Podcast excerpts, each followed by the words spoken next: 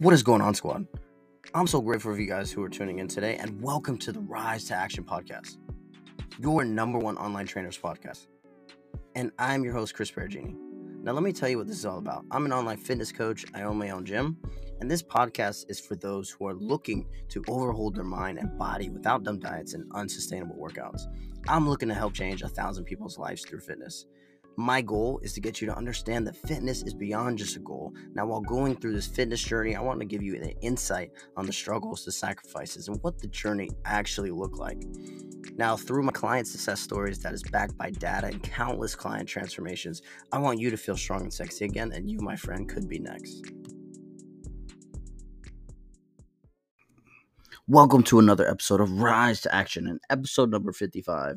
We are simply going to talk about the summer is coming to an end, right? As we're setting new goals, you know, new responsibilities are coming into play.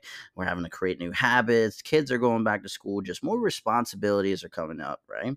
And in this episode, we are going to talk about banishing body dysmorphia. Now, before we get into the episode, I ask you guys drop a subscribe button if you're new to the show, leave a five star review. This is going to mean the absolute world to me. This is going to be how you can support your boy.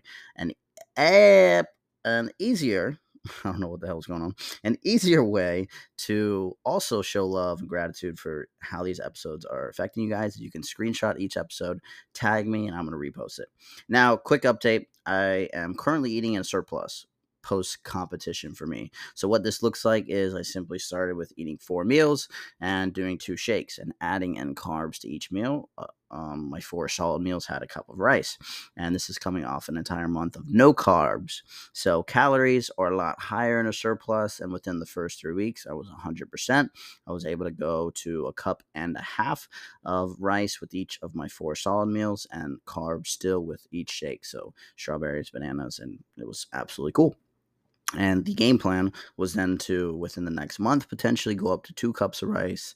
But my ankle got hurt and it kind of slowed me down a little bit. So I have tendonitis in my left calf, an injury I sustained during prep. Didn't even know about it, actually. Didn't even feel it at all until I gained 20 pounds in three weeks.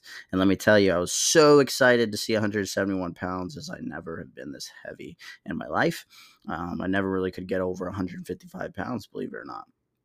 So, and this is after show. So during that month, you know, and, and getting in like the last month of show, I was super lean. I was in the best shape of my life. And um, then I got a bit heavier now, and it brought me back into the past where like I hated my body, right? So it was this constant battle, past, present, and I just got out. It brought me back to my past of like just being in the body cast from the waist down. I looked like I essentially survived the Holocaust. I was just bones, and it brought me to a moment where I was in a version of myself that I was fighting.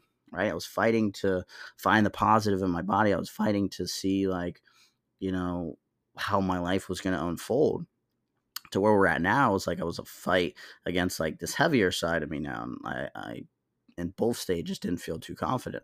Like during prep, you know, I also had a moment, you know, my last two weeks out, you know, I stepped on the scale to do check ins for coach and I was at a weight that I haven't ever been in, you know, since like high school. And the same feelings crept in. It was negative. It brought my energy down. I didn't really enjoy what I was seeing in the mirror. I didn't like the reflection. This brings us to this image of body dysmorphia, right? We all go through it to a certain degree. And the biggest thing I see is society today has fed us these stories that by losing weight, us losing weight, it's going to make us look better. And not too many people are focused on us feeling and actually looking healthier. See, it's hard to see the positive if all we have been taught and seen online is super negative. It's like as clients come up and, you know, come into the built from within company, it's like, you know, all these clients have been told, you know, that they're too fat or they've been chunky or don't eat this or you're going to get fat. Don't eat carbs past seven or you're going to get fat or you don't look good in those, you know, jeans. It's like all these negative things you've been told from, you know, past experiences with family members or, you know, friends or whatever that is. Right. And if you're in this season of your fitness journey, your life might be a little difficult. I'm going to try to help you out, right? Body dysmorphia is very common. It should be something you can overcome. And I feel this to be true because it's a feeling. and feelings come true when you believe the story. Now, me, I'm not a body body positive person. I'm not on that movement, and it's simply because like I see, you know, I coach clients over 100 clients and you know there's a lot to do with a client being overweight and it ultimately comes down to the decisions they made which affect their weight and allowed them to feel this way. And those people then need to start just taking responsibility and ownership of the bad habits and learn to create new ones. So, when it comes to that topic, like I believe in body neutrality, which is like I try to keep, teach clients, like, what is your body actually doing for you? Like, and like, why? Because at one point in my life, like, I was told I was never going to walk. I was in a wheelchair. You know, I, I, I thought that I would be happy with my body even after that surgery. And, you know, fast forward a couple years later, after that surgery, like I had to learn how to walk. So my perspective started to shift.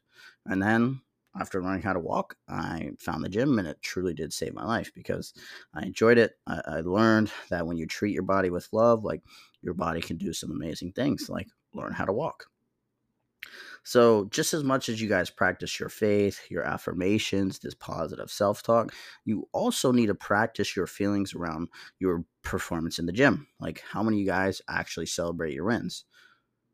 Like, this little celebration of your win, like a small little Instagram post or a small little Instagram story of you talking about it, starts allowing you guys to leave those bad feelings behind. Like start looking at your performance just as much as you practice your mindset techniques and rituals. Like the problem with which I see clients, new clients coming on is like they run into body image issues. Like, and because of that, they don't actually end up seeing results long term. It's because the story never changes. Like, hear me out. If you had quote unquote a fit look through restrictions, how would your self talk be? How would your energy be? And how would your life look if you lived a fit look through restrictions? It's going to be very negative. It's still not going to be very positive. You're quote unquote, you have the look that everyone wants, that everyone would kill for, but you're not even happy with it. So, what was the cost? So it comes down to your image you have of your body and you deciding how worthy your body actually is. What allowed me to find my worth and change my perspective is again, at one point, I was told I was never going to walk again. At what point, during that time i saw how my future was going to look and i saw the, you know the feelings that it caused of me being in a wheelchair and i saw that i was going to live a very different life and i knew that going down that route my life was going to be very dark because I knew that I had so much to give to the world still. So I cared for my body because even now, like I know it's damaged, but my body does its absolute best every single day. Like if you guys can walk, if you guys get to do cardio, notice the verbiage. If you guys get to work on yourself, then your body is doing the best it can. Your body's a motor. Some of you guys got Ferraris, some of you guys got Nissan Sentras so every single workout, so every single meal, so every single gallon of water you drink, it's helping you feel better. And your body and is treating the motor and making sure that your motor is taken care of. Now, with body dysmorphia, 98% of your body, 98% of the time, your body is doing its job. But you're allowing yourself to self sabotage. You're not taking accountability for your actions. Like an example of a really good example of this is like a pregnant woman, she just gives birth, right? The defect to this is stretch marks, right? Then your body goes through hormonal changes and physical changes. The result is you brought life into this world. You gave birth to your bloodline. You have love. Your body did that. That's an amazing thing. That is literally one of the most amazing accomplishments that like humans can make. And yet, you're focused on how bad your body looks, how bad is, you know, your fitness journey and oh my god i have these stretch marks and you're so focused on the negative you living in that state is just you're literally subconsciously saying that your child is ugly and oh no like i would never no no no subconsciously this is what you told me like you fail to realize how powerful your body truly is. Like you need to recognize how important this is and looking at your body for what it actually does versus what it isn't doing and what you have not yet done or what you don't have right? Your biggest problems aren't always things you can fix, but it's the mindset shift that needs to happen. Like you need to be able to dance in the mirror in your underwear. Like I have some rock star clients who lose weight, and that's such an amazing accomplishment, but then they get hesitant to lose more because they see loose skin. So then the negative stories and the negative self, you know, doubt starts to creep in.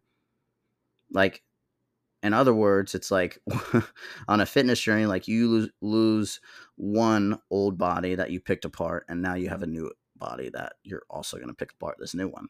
So it's like the game is always going to be a comparison game. The faster you can understand that is the faster you can, uh, you know, acquire true happiness. Like true happiness with your body, it comes from a place of gratitude for the amount of work that you've just put into it. So if you're struggling with this, you need to have compassion for what your body does. You need to have compassion for what your body does for you and how it allows you to be able to do everything you do on the day to day. Ask yourself the question What is up, squad? If you guys got value from today's episode of the Rise to Action podcast, your number one online trainer podcast, then the ask is simple hit the subscribe button, share it to your Instagram stories, and like this episode. Now, if you're looking to start your own journey, go to my Instagram page at Chris Fit, hit the coaching application in the bio, and DM me the word rise. I want to give you the necessary tools to permanently overhaul your mind and body without dumb diets and unsustainable workouts. My mission is to transform a thousand lives. That is it. Thank you so much for listening to this podcast. This is your host, Chris Peragine. Peace.